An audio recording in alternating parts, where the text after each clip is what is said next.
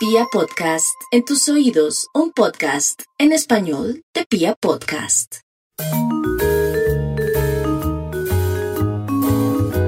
Hola a todos, bienvenidos. Mi nombre es Catalina Gudelo y este es Rescate Financiero, el podcast.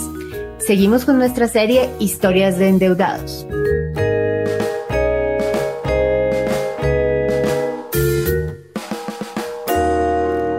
La historia de hoy la trae Natalia y nos va a contar un poco más de su vida. Hola Natalia, ¿cómo estás? Hola Catalina, muy bien, gracias. Gracias por invitarme a este podcast y permitirme contar como toda mi historia. Eh, vamos a ver qué tan chévere sale todo esto y pues a mí me ha servido muchísimo todo lo que me han enseñado, entonces espero también poderle ayudar a otras personas. Sí, esa es la idea. La idea es que todo aquel que se encuentre eh, en este momento con un tema de endeudamiento escuche, se sienta acompañado, no se sienta solito, sienta que hay más personas en el mundo que han pasado y han sobrepasado la situación en la que él está o ella está. Entonces, entremos en materia. Yo quisiera preguntarte cuál, es la primera deuda que tú te acuerdas tener, o sea, el primer momento en el que tú te acuerdas, dices, este es un crédito o una deuda que yo tengo, que saqué a nombre mío. Uy, em,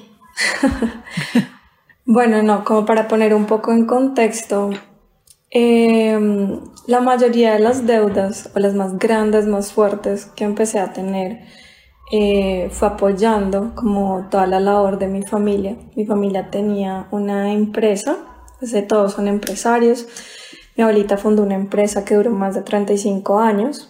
Cuando mi abuelita empieza, pues ya adulta muy mayor, como a los 78 años, empieza a sufrir de Alzheimer. Pasa algo que viven muchas compañías familiares y es que no había como, como que toda la, la um, logística y toda la administración recaía sobre ella.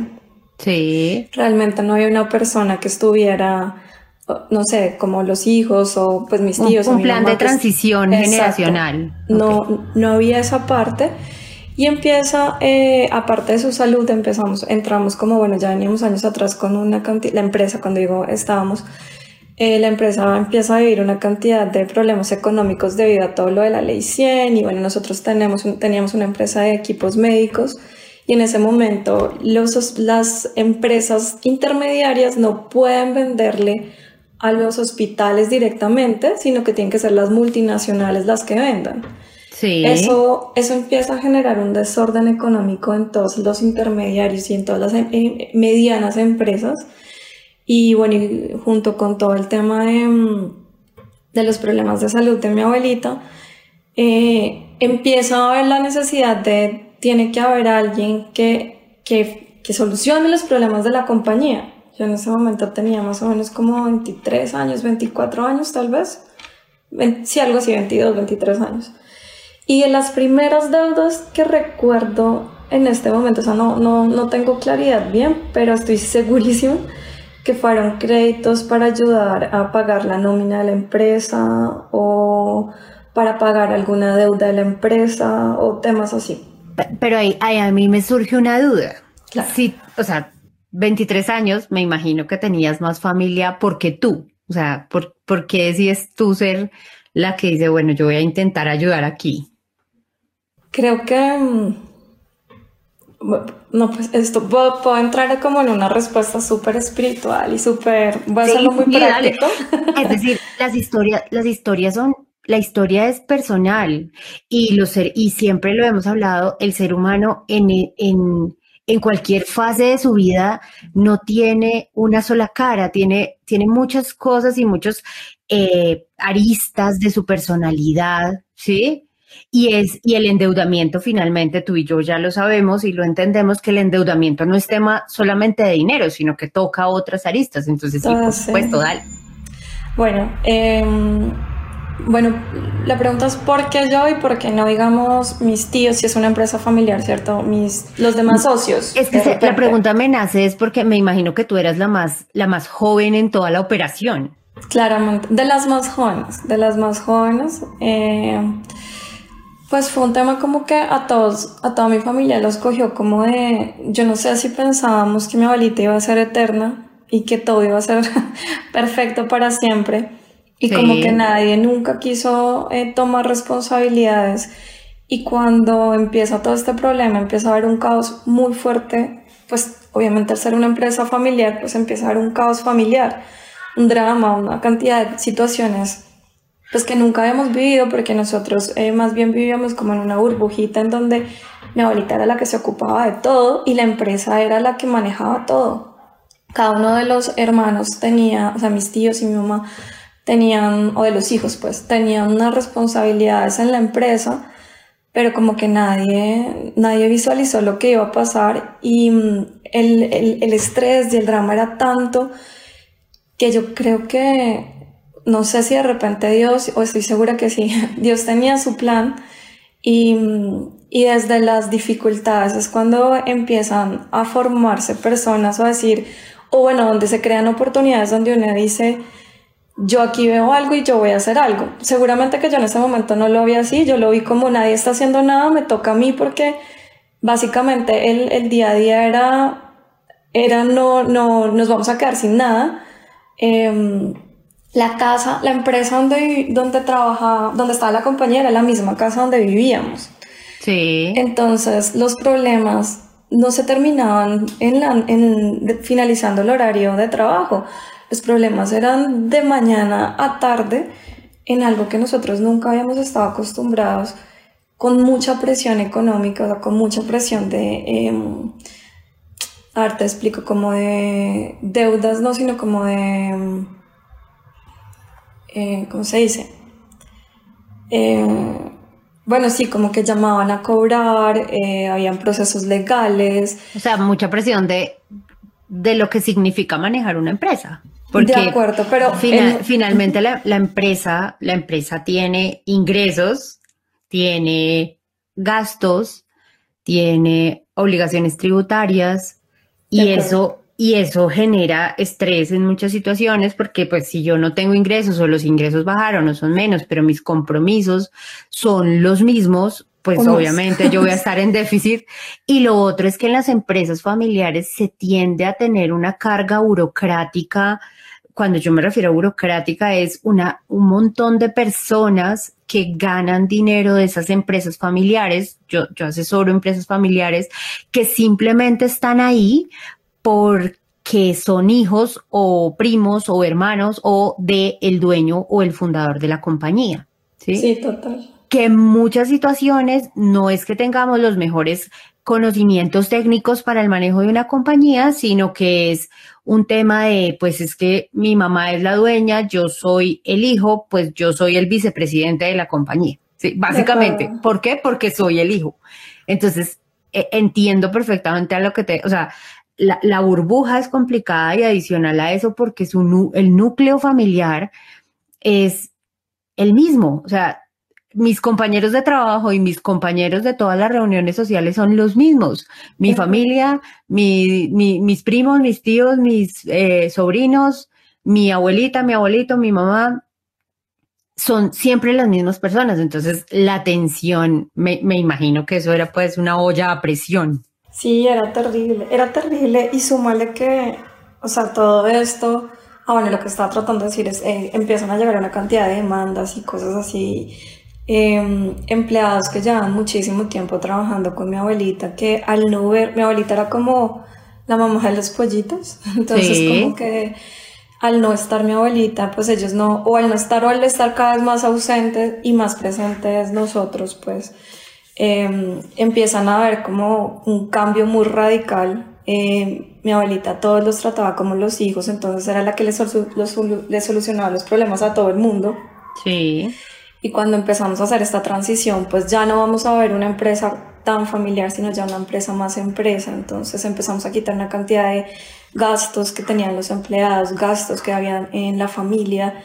Entonces te imaginarás que todo esto eh, incrementaba muchísimo la tensión sumado a una situación donde eh, nos costaba muchísimo pagar los salarios, donde nos atrasábamos más de cuatro meses para poder pagar la salud, donde a veces nos quedamos sin celulares. Eh, llegamos a una situación muy, muy, muy, muy complicada. Digamos que todo el panorama, el no estar preparados, pues fue algo que, eh, digamos, alguien tenía que tomar eh, el liderazgo, alguien tenía que salir y decir, bueno, busquemos un norte, busquemos ayuda y hagamos algo.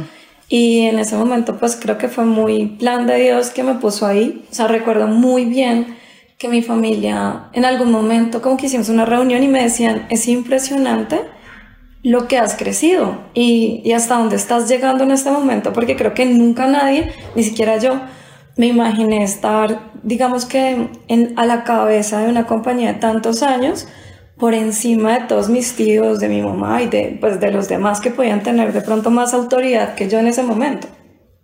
Claro, y, pues así eso, lo quiso Dios.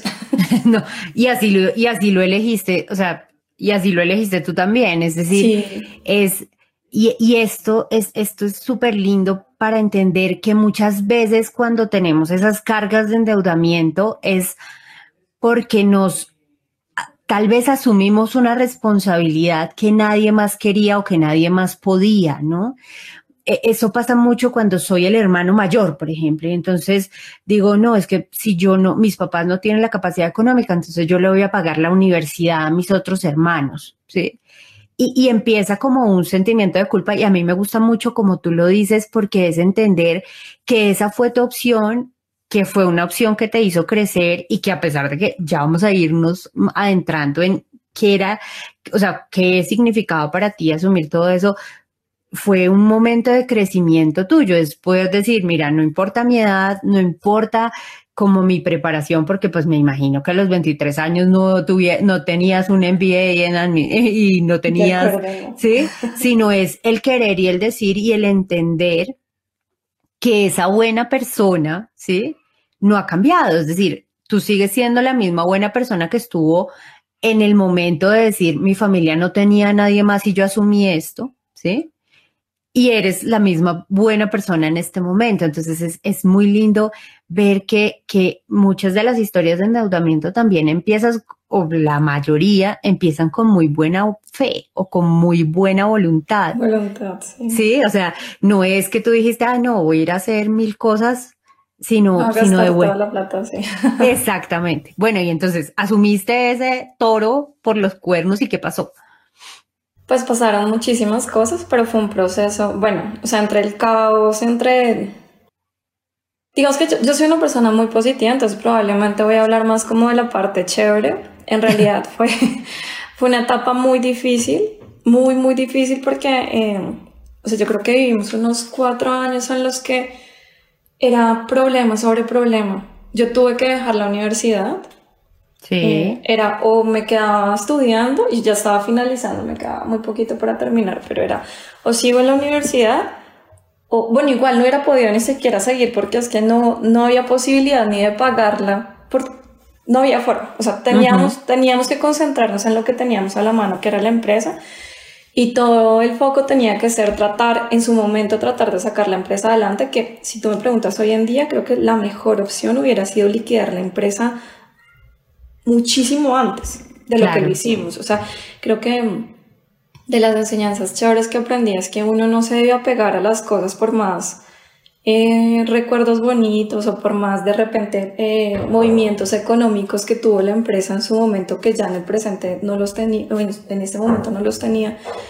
El poder tomar decisiones prontas y decir, no, cerremos esto, probablemente hubiera eh, evitado el endeudamiento de muchas cosas y o la liquidación o la pérdida de muchos bienes que de repente no hubieran tenido que, que pasar por ahí. O bueno, no sé, no sé, porque todos los procesos que vivimos, pues, hace siento como Pero, pero tenemos que eso, vivirlos. pero eso que dices es supremamente valioso y es nuestra, nuestro mayor miedo cuando tenemos que enfrentarnos a un tema de, de deuda o a un tema de crisis económica es cerrar todo, liquidar todo o vender todo o, y eso finalmente tomado a tiempo la decisión y sobre todo de una forma organizada y estructurada implica menos dolor a la larga. Lo que pasa es que en ese momento era casi como sepultar el sepultar voluntariamente, ¿no? Porque la situación los iba a llevar a eso, pero sepultar voluntariamente el trabajo de toda una familia de un montón de años. Entonces, es, es entendible como en ese momento no era la mejor opción, pero ya hoy en día que tú dices, pues si lo hubiéramos liquidado antes, seguramente no nos hubiéramos endeudado tanto. ¿Mm? Total, total. Y también es que, pues como era empresa familiar, entonces todo el mundo opinaba. Y, y para, una, pues para mí en ese entonces que tenía entre 23 o 24 años, poderme hacer una opinión clara era muy difícil. O sea, opinaban hasta los trabajadores.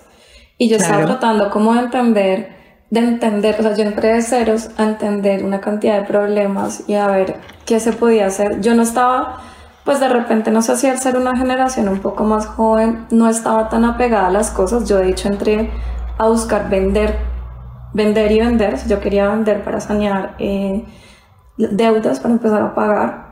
Sí. A mi familia le costó muchísimo más, o sea, fue mucho más duro. Pero pero sí, tuvimos, tuve que eh, contar con la opinión de muchas, muchas, muchas personas y a veces opiniones de personas que ni siquiera querían aportar, sino simplemente opinaban por opinar. Entonces, no, como pasa mucho. Sí, como pasa en muchas situaciones. Y que tenían un peso súper importante como familia, entonces era muy, muy, muy complicado.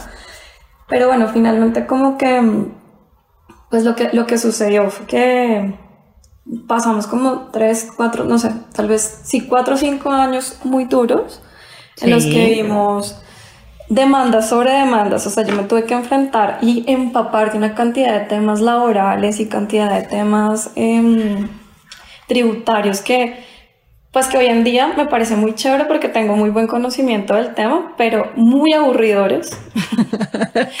definitivamente si eres muy positiva.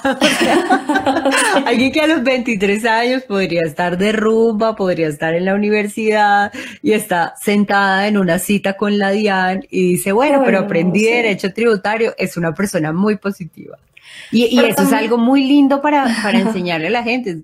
Hay que ser positivos yo, utilizo mucho el humor, yo me burlo de mi propia situación y de la situación de mis clientes y eso, y eso nos ayuda como a aliviar el ambiente, pero sí, evidentemente eres supremamente positiva. No, y pues es que finalmente, eh, bueno, algo que en, todo este camino, de las cosas más bonitas que Dios me ha enseñado es que si tú quieres eh, trabajar tu espíritu, o sea, no, no hablemos de religión, hablemos de espiritualidad, eh, en algún punto tú entiendes que todas las cosas difíciles en tu vida las viviste porque tenías que vivirlas. No te las podías saltar. Y si te las saltabas en ese momento, las hacías a vivir más adelante.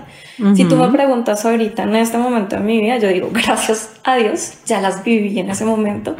Estoy con una cantidad de herramientas para Dios no lo permita repetirlas. O sea, de verdad, ya sería, no sería nada inteligente si las volviera a repetir.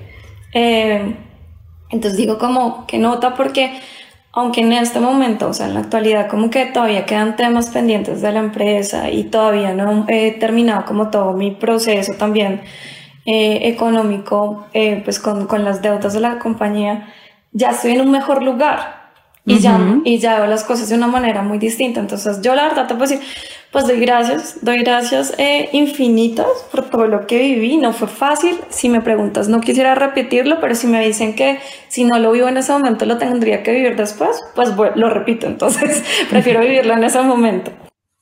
Claro, y, y, y mira, y es para ti ha sido una ventaja porque me imagino que ahora cuando te sientas a planear o a pensar en un emprendimiento nuevo, en un negocio nuevo, tú atiendes un montón de variables adicionales que muy seguramente muchos de los que están ahí afuera no las atendemos, o sea, no, no nos ponemos a pensar porque tú lo, lo, aprendiste de una manera difícil, pero ya lo sabes y sabes cuáles son las consecuencias negativas de, de hacer ciertas cosas. Entonces sí, sí significa para ti un aprendizaje importante.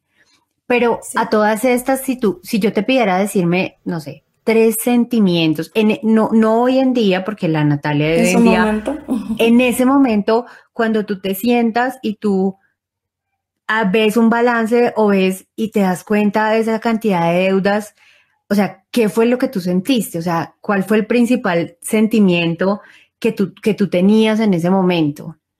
Bueno, hubo diferentes tiempos. Eh, el tiempo del caos Sí. Fue un tiempo de no puedo ni siquiera sentarme a pensar. Es soluciones, soluciones, soluciones, ¿sí? todo era crítico, todo era súper grave, todo era, era súper estresante, pero había que solucionar. Entonces no había tanto tiempo para pensar. Llegó un tiempo después de, bueno, finalmente nosotros logramos vender algunas de las propiedades, el tema más tensionante era el pago de la parte de la carga laboral, entonces cuando cerramos ese proceso y pagamos a los empleados y ya podemos, entre comillas, cerrar un capítulo de la empresa, eh, llega un tiempo de quietud, como un año largo. En ese, creo que ese fue el, el, el peor momento para mí. Ese fue el momento de, no sé, como que yo para qué hice tanto y no está pasando nada ahorita y aún así seguimos teniendo problemas y seguimos teniendo deudas. En ese tiempo de quietud, eh, que duró más o menos un año y medio, estábamos como a las puertas de perder la casa donde vivíamos. Em, o sea, todas las mañanas era sentir como, bueno, no me he graduado, le dediqué una cantidad de tiempo a mi familia, tengo 10.700 millones de deudas. Y o sea, 10.700 era el número total. No, no, no. Ah, ok. o sea, tengo, tengo muchísimas deudas, pues eso no, como miles de deudas. No, pero es que es, te, o sea, te interrumpes porque ¿cuánto era el endeudamiento ah, total de esa empresa? ¿De la empresa como tal? Sí. Uy, no. Eh,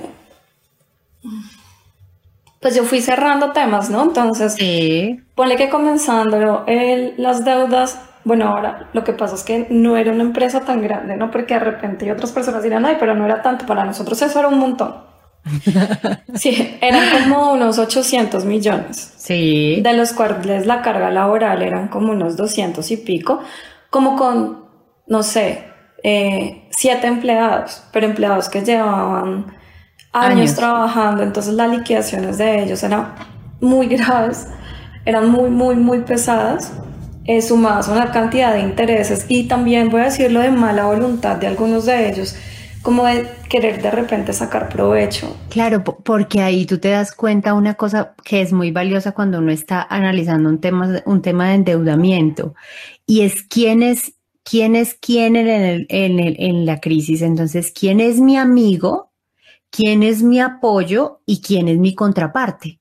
Y resulta que por las mismas situaciones económicas, a veces mi contraparte es el más cercano a mí.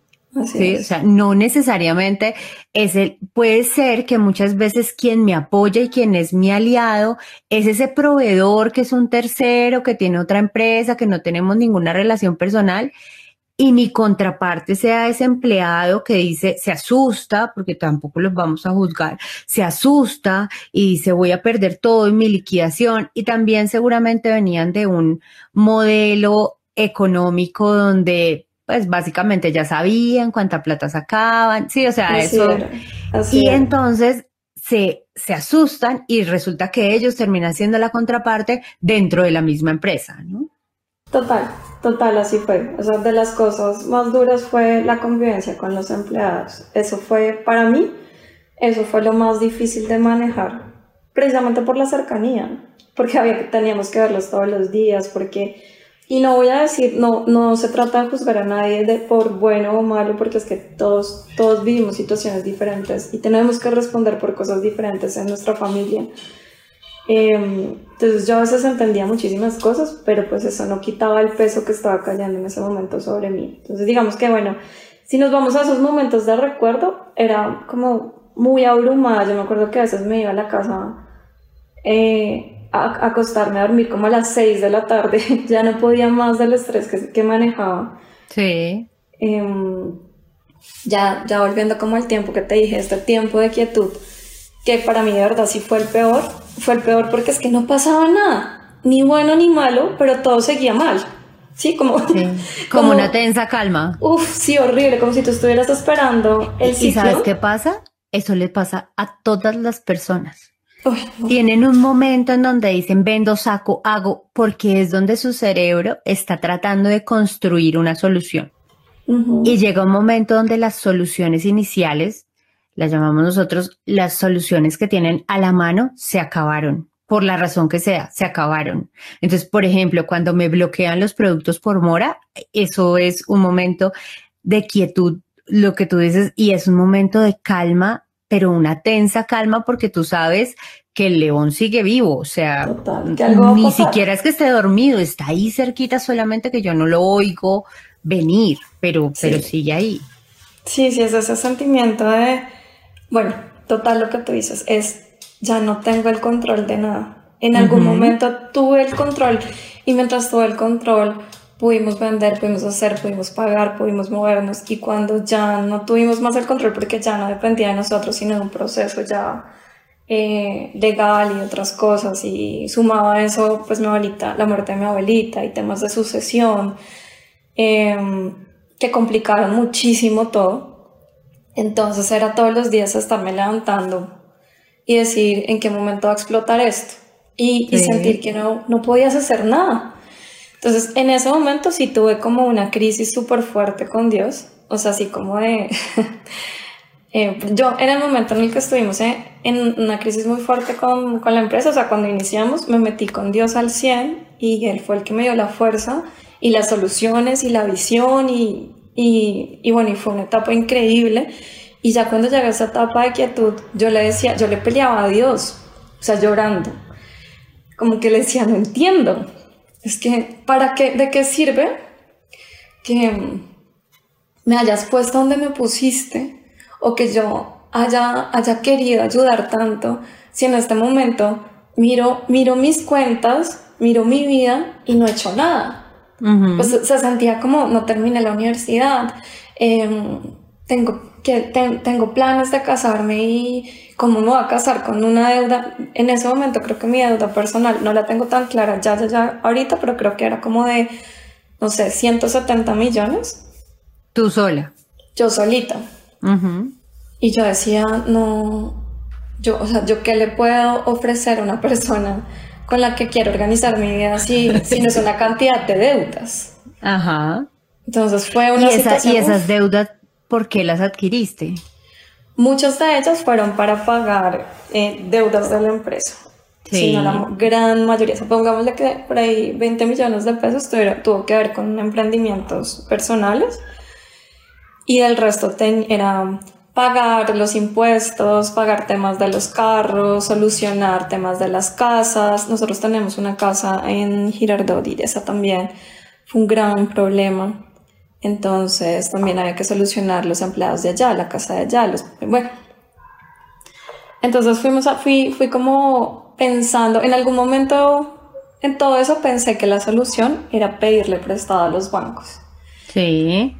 Y, y en, en, este momento me acuerdo muy bien que una vez mi abuelita y mi tía, me, las dos me, me corroboraron algo y era como, una creencia muy, muy interna de ellos y creo que de toda mi familia y es, si no nos endeudamos, no, no tenemos cómo construir. Sí. Y ese pensamiento creo que en, en mí me hizo pensar en su momento que endeudarse era muy normal y que para conseguir las cosas la única manera y el único camino que había era endeudarse. Entonces el gran salvador pues eran los bancos y las tarjetas de crédito.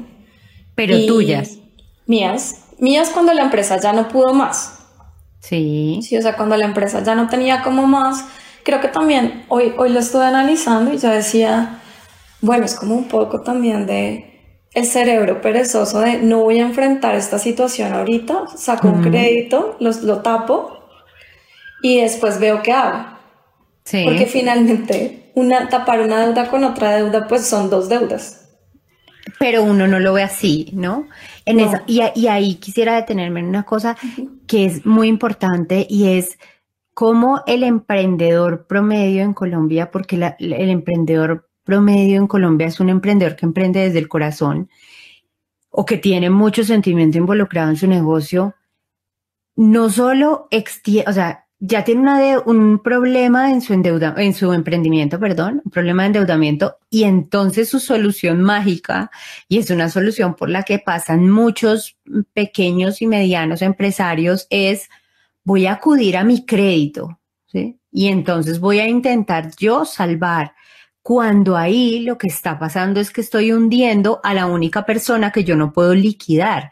La única persona que yo no puedo liquidar en vida es a la persona natural yo puedo liquidar, yo puedo tener 20 empresas y liquidar 20 empresas o cerrarlas o meterlas a reorganización, lo que yo quiera. Pero la persona natural es, es, el ser, es el ser más importante en esta ecuación y es el que uno dice, no, pues entonces yo voy a ayudarle a la empresa y le voy a ayudar con mi crédito. ¿Sí? Y pasa lo que, lo que te pasó a ti, una persona muy joven con un endeudamiento muy alto. Entonces ahí, ahí es súper importante. Y lo otro que estabas hablando de la costumbre de pensar que es que si no me endeudo, no tengo, ¿sí? También es muy propia de nosotros. Y es porque lo, que sucede es que si no me endeudo, es que yo necesito cosas que en este momento no puedo pagar. De acuerdo. Y es, eh, sí, y es para muchas cosas. Entonces, no es que, ¿cómo voy a comprar yo carro? Si no me endeudo, no lo tengo. Entonces uno dice, pues seguramente si usted ahorra, se compra un carro la mitad del precio y lo logra casi pagar. Sí, pero es, es un pensamiento y es un pensamiento muy frecuente, además porque sí, la mayoría de empresas en Colombia medianas, esas empresas se apalancan es con, con bancos, con un crédito carísimo además, porque el crédito es brutalmente caro, o sea, no es, no es económico. A veces la utilidad de la empresa se va en el pago de intereses. Y entonces, en, en esa, en esa situación sí es, sí es muy interesante, es muy interesante lo que dices. Y lo otro que tú mencionabas, donde es que todo es urgente, todo se te vuelve urgente. No hay nada y es una priorización cuando uno hace un proceso de reorganización económica en una empresa o en una persona, las deudas tienen una priorización y nomás esa priorización hace que usted medio organice el endeudamiento, medio no, organice el endeudamiento. ¿Sí? Cosa que uno no hace cuando, cuando uno mismo es el de la crisis, uno como que todo, ¿qué se le vuelve más urgente? El que más lo llama o el que más lo amenaza, o lo que tú hablabas de los empleados, el que veo todos los días, o el que me hace caras, o el que me muestra, no sé, la, la coca del almuerzo vacía porque no le he pagado el sueldo, o sea, cualquier cosa. y entonces, bueno, y ahí, y ahí, ¿qué pasó? O sea, listo, agotaste esa opción de, de tu de tu propio crédito y además, bueno, no tenías respaldo económico para pagarlo, porque con qué lo ibas a pagar o la, la empresa te pagaban un sueldo. Eh, pues la empresa sí me pagaba un sueldo, pero pues ya el sueldo no cubría ni la mitad de los gastos sí. y de la plata que yo estaba metiendo. Era como, sí, como algo decorativo más bien. Pero pues nada, en ese momento lo que pasó es lo que a muchas personas les, tiene, les pasa para generar cambios fuertes. Eh, y es que yo creo que sentí que toqué fondo, o sea, como que fue ya, no hay nada más que hacer. Y para los que conocen de los procesos con Dios es ya no hay nada en tus manos, ya, o sea, ya, ya lo que va a pasar eh, va a ser de verdad un milagro, va a ser algo que Dios va a hacer. Y en ese momento, cuando ya la situación estaba terrible y estábamos en un momento de quietud, bueno, terrible, pero en un panorama muy distinto, ¿no? Porque ya no teníamos la, ya habíamos pagado ciertas deudas. Sí. Ya no teníamos la presión de los empleados, ya las demandas eh, en general ya las habíamos solucionado, o sea, ya habíamos recorrido un camino, ya habíamos tratado de hacer las cosas en lo que a mi medida y en mi, y en mi conocimiento estaban bien hechas, pero a costa de precios muy altos como lo fue el endeudamiento personal. Eh, ya, yo creo que llegó un punto en el que toqué fondo y, ya no había nada más que hacer. Sí. Y en ese momento. Te quedaste contigo misma. Sí. sí. no, es, es que, lo, mira, una de las cosas más reveladoras que cuando nos sentamos a tener esa primera consulta que tenemos larga con todos los clientes en rescate financiero y es, es que en el momento ya final, donde ya no sabes más qué hacer, te quedas contigo mismo. Y es cuando tú dices, bueno, yo entregué, yo le pagué, yo le hice, yo no sé qué, y yo me quedé con todo este problema y ahora no sé qué hacer porque, vuelvo y te digo, el problema es que tú ya no puedes separarte y decir, ay, dejemos a Natalia la endeudada todos los días en la casa y la otra, la no endeudada, sale a caminar. No, eso no se puede. De acuerdo. Entonces ahí es cuando ya te quedas, te quedas contigo misma pensando en, en qué ibas a hacer. De acuerdo, así fue. Yo ¿Me, estás escuchando bien? Sí, sí, sí. Es que se cambió el micrófono ahí. Listo. Sí, en ese momento fue como un momento súper crítico. Y, pero también creo que cuando estamos en el momento más crítico, es cuando estamos muy cerca del cambio, del momento en el que las cosas van a ya a, a coger un rumbo distinto, teniendo en cuenta que ya veníamos solucionando muchísimas cosas, sino que en este momento ya fue un aterrizo y me doy cuenta que, que con una cantidad de cargas que pues que no sé qué voy a hacer y bueno, entonces empiezo, yo ya en todo este, en todo el tiempo, o sea, digamos que en los cuatro o cinco años que estuve con, manejando, pues en, administrando la compañía, hice muy buenos contactos. Em, me, uno se da cuenta que hay muchas personas que están dispuestas a ayudar. Y a veces ayudar solamente significa escucharte. Eh, pero me rodeé de, de, abogados, de, bueno, gente que no sé, de pronto por, por mi edad, seguramente eh, les pareció muy interesante mi perfil, entonces como que decían, no, vamos a ayudarla de una u otra manera. Y eso también fue bonito, fue algo muy a favor, en realidad, para que las cosas no fueran más difíciles. Sí. Y, y entre esos contactos y demás, eh, un abogado que nos estaba ayudando desde hace rato con, el, con un tema de la casa. Y pues básicamente era que la casa la, la iban a, ¿cómo se dice? Rematar. ¿A, cómo? a embargar. embargar. Sí, embargar. Y pues eso significaba perder mucho. De verdad, eh, mucho. ¿Esta casa es la casa que tú me dices donde funcionaba todo o era otra casa? No, esa, la casa donde funcionaba todo eran dos casas y nosotros las fuimos vendiendo y fuimos pagando deudas con eso. Sí. La casa, la casa que te está hablando es la casa donde vivíamos, o sea, la casa de mi mamá.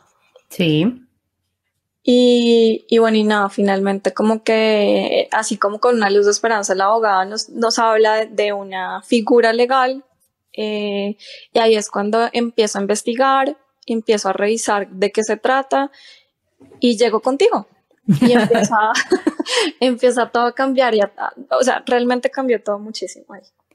Sí, y, y, es, y es una cosa muy bonita porque es, es eso, eso que dices es valiosísimo y es, llega un momento en donde cuando yo te digo se queda uno con uno mismo, pues se queda uno, para los que creemos en Dios, pues es me quedo conmigo y me quedo con Dios, ¿no? Siempre. Uh -huh. Pero, pero uno en esos momentos es donde debe esperar algún tipo de movimiento o algún tipo de ayuda. La, la ayuda va a llegar. Yo, yo, yo, siempre le digo a la gente, la ayuda está en camino, solo tiene que esperarla porque también es el momento donde la gente hace más locuras o acude a cosas que no debe o se endeuda con los que no debe y, y es esperar, o sea, es, ese momento oscuro hay que esperarlo pasar, o sea, no, no hay forma de que no lo pasemos, eso lo, lo podemos lograr y, y, llegas y llegas y a mí también me pareció interesantísima la historia, yo, yo recuerdo perfectamente cuando, cuando tú te fuiste de la oficina después de la cita y yo le dije a, a una de las asesoras que trabaja conmigo, le dije,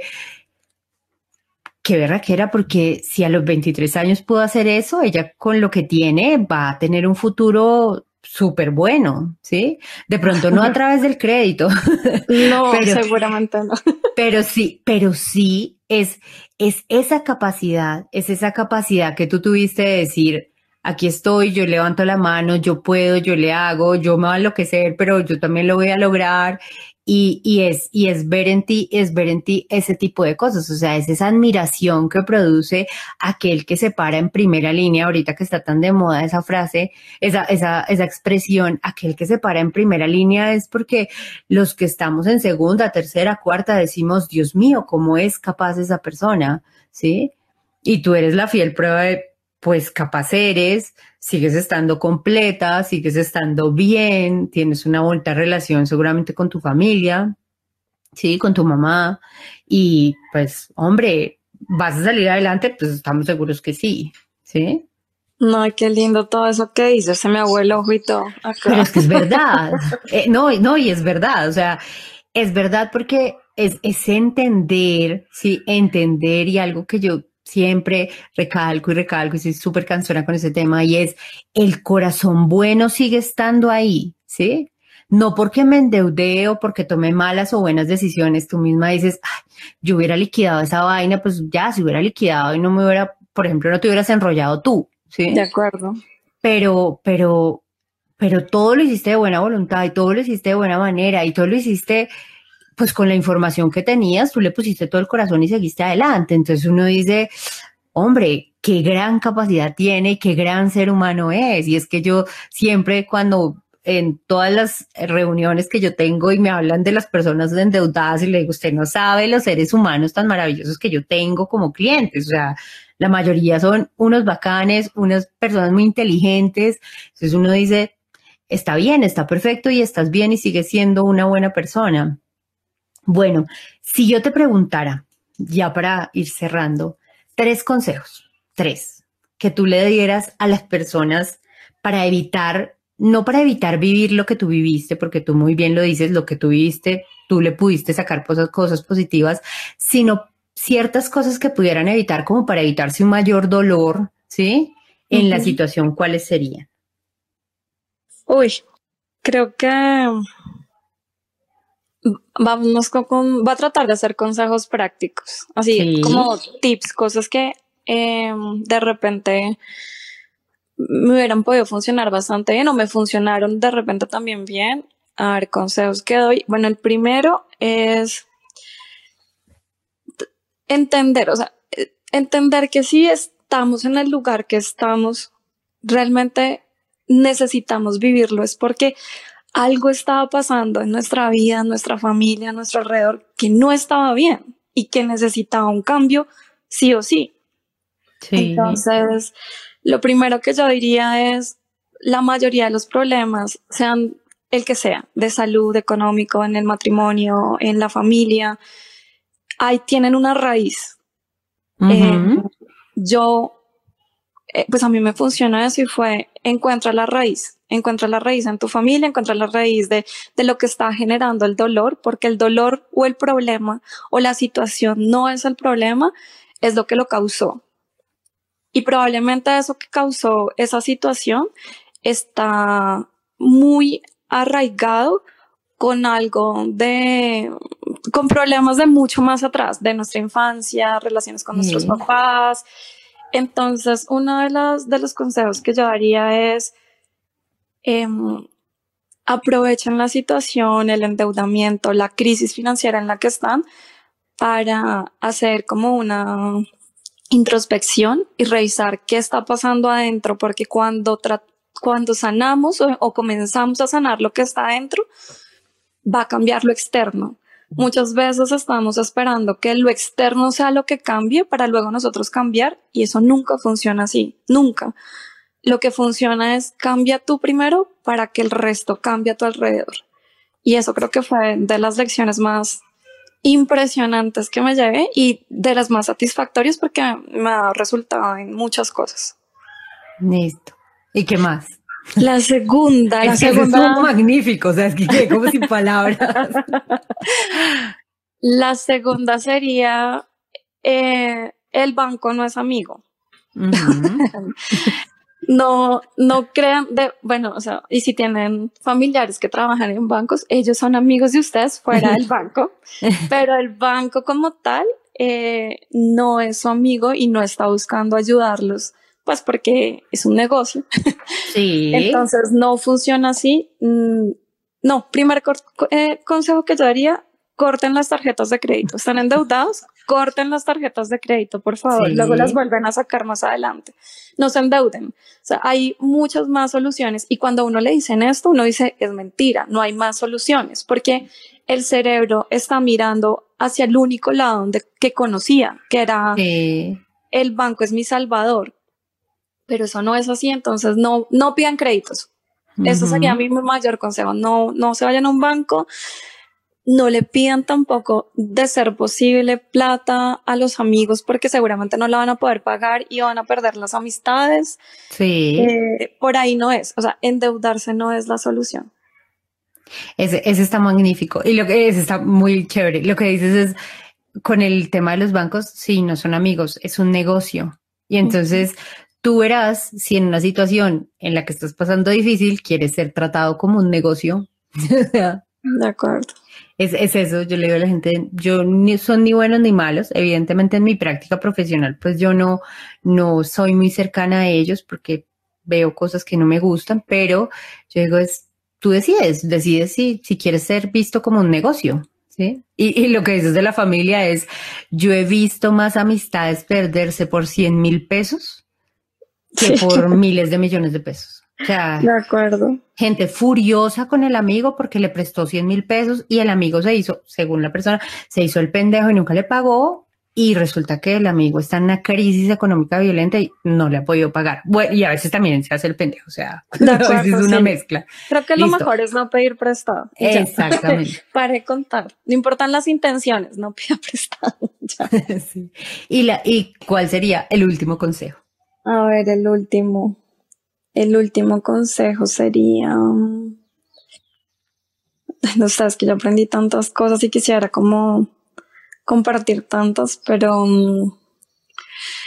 eh, nada, frente, frente a una situación de crisis, mmm, hay momentos en los que hay que detenernos y simplemente saber disfrutar el silencio, aprender uh -huh. a, a, estar calmados. Eh, para los que son maniáticos del control como yo, eh, perder el control está bien soltar el control está bien. Sí. Eso no nos tiene que quitar el sueño.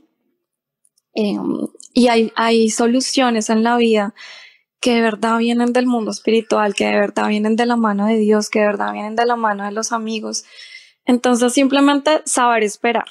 Eh, pero sí. bueno, saber esperar siendo diligente, ¿no? O sea, tampoco es un tema de conchudez, de estoy en un problema terrible y nada, me voy a acostar a dormir porque estoy muy estresado y ya no quiero pensar más en esto. No, seamos diligentes con las cosas que tengamos que hacer, hagamos un presupuesto, cojamos todo el tema de, ya cortamos las tarjetas de crédito, eh, tengamos mucha conciencia de qué es lo que debemos, porque a veces cuando debemos dinero lo que hacemos es no pensemos en ello, pero sigamos gastando. Sí. Entonces, no, tengamos un presupuesto, peguémonos al presupuesto, eh, así sea de a mil pesos, eh, demos de la cara como a los a las personas a las que le estamos debiendo, a los bancos, a lo que sea. Bueno, los bancos no entienden bien, pero eh, así pero sea, la gente que te prestó de buen corazón, sí. Sí, de acuerdo. Valora mucho eso. Va valora mucho que, que tú la, la, los, el, la gente, los acreedores de personas, en personas naturales, los acreedores que son también personas naturales o que son amigos o familia, si valoran que la persona no se les esconda, les muestre la realidad de su situación y les muestre alguna intención de pagar. De acuerdo. Así sean 100 pesos, es que no importa, uh -huh. porque finalmente hay algo que pasa y es que cuando tú tienes la voluntad de salir de las deudas y empiezas a dar pasos súper pequeñitos, como que yo lo llamo Dios, muchas personas lo llaman el universo, pero las cosas empiezan a encarrilarse y sí. empieza uno a salir, así sea por las deudas más chiquitas, pero un plan organizado de pago eh, funciona bastante bien y muchas veces creo que empieza simplemente es con teniendo orden en nuestra cabeza. Tenemos tanto caos y tanto ruido que no, no escuchamos o no queremos escuchar lo que está pasando y, y nos vamos perdiendo. Entonces, eso que tú decías, llega un momento en el que te quedas sola, te quedas tú con, contigo mismo y con Dios y ahí es cuando empiezas a escuchar mejor y a sí, tener más claridad. Entonces, nada, disfrutar esos momentos y aprovecharlos al máximo, ser diligentes y pedir ayuda. Pidan ayuda. De verdad que uno piensa que pidiendo ayuda a nadie no va a pasar nada y la verdad es que yo he encontrado respuestas increíbles y muchas personas dispuestas a ayudar. Sí, y es, y es, y en ese, y en ese, y en ese último consejo es también pedir ayuda y escuchar lo que la ayuda tiene que decirte, ¿no? Porque a veces buscamos una solución fácil y entonces la solución fácil puede ser aquella que como no hemos trabajado en lo que tú decías en tu primer consejo, en la raíz del problema, nos va a volver a caer en el, o sea, nos va a hacer volver a caer en el, caer en el hábito, perdón. Así es. Esa, esa solución fácil y, y, por ejemplo, pasa mucho que entonces voy y le pido plata prestada a mi mamá o a mi papá y mi papá no tiene ni idea, ni yo he trabajado en mi corazón lo que realmente me ha llevado a esta crisis. Entonces, ahora voy a deberle a todos los bancos y además a alguien que no le puedo quedar mal, que es mi papá, mi mamá, mi hermano, mi mejor amigo, mi esposo, mi pareja, lo que sea, mi mejor, no sé, cualquier cosa, no lo puedo. Entonces es, es pedir ayuda y escuchar lo que la ayuda, y ayuda idónea, ¿no? No, es cualquier tipo de ayuda. ¿sí? sí, sí, Y ser muy, yo siempre le digo a la gente, sea muy, muy, muy diligente en escuchar lo que esa ayuda tiene que decirle y en mirar si realmente es el plan que se ajusta para usted o no. porque, porque a veces, pues, recibimos ayuda, como nos pasa con los bancos, y en los bancos la gente va a hacer reestructuraciones y refinanciaciones que lo único que hacen es decirle que va a pagar un poquito menos de cuota, pero alargar el problema, un problema que usted ya tiene que no va a resolver fácilmente. Natalia, muchísimas, muchísimas gracias por todo lo que nos has compartido hoy. No, a ti, a ti ah. muchísimas gracias por las palabras, por todo. De verdad que yo espero de repente conocer a alguna persona que haya, que oiga este, pues este audio, este podcast y de repente digan como, me siento identificado, o sea, me contarás tú, ¿no? Sí, que sí, sí. Que te, que te y que digan. no, y es que eso es otra cosa.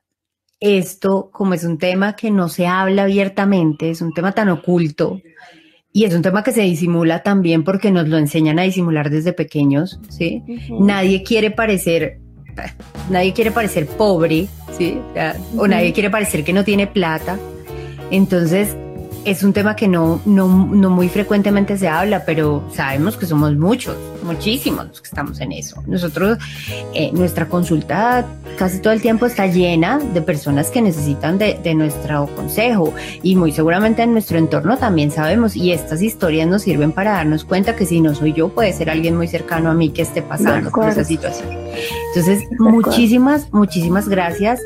Recuerden amigos, muchas gracias por escucharnos. Recuerden que nos encuentran en Instagram y en Facebook como Rescate Financiero Colombia.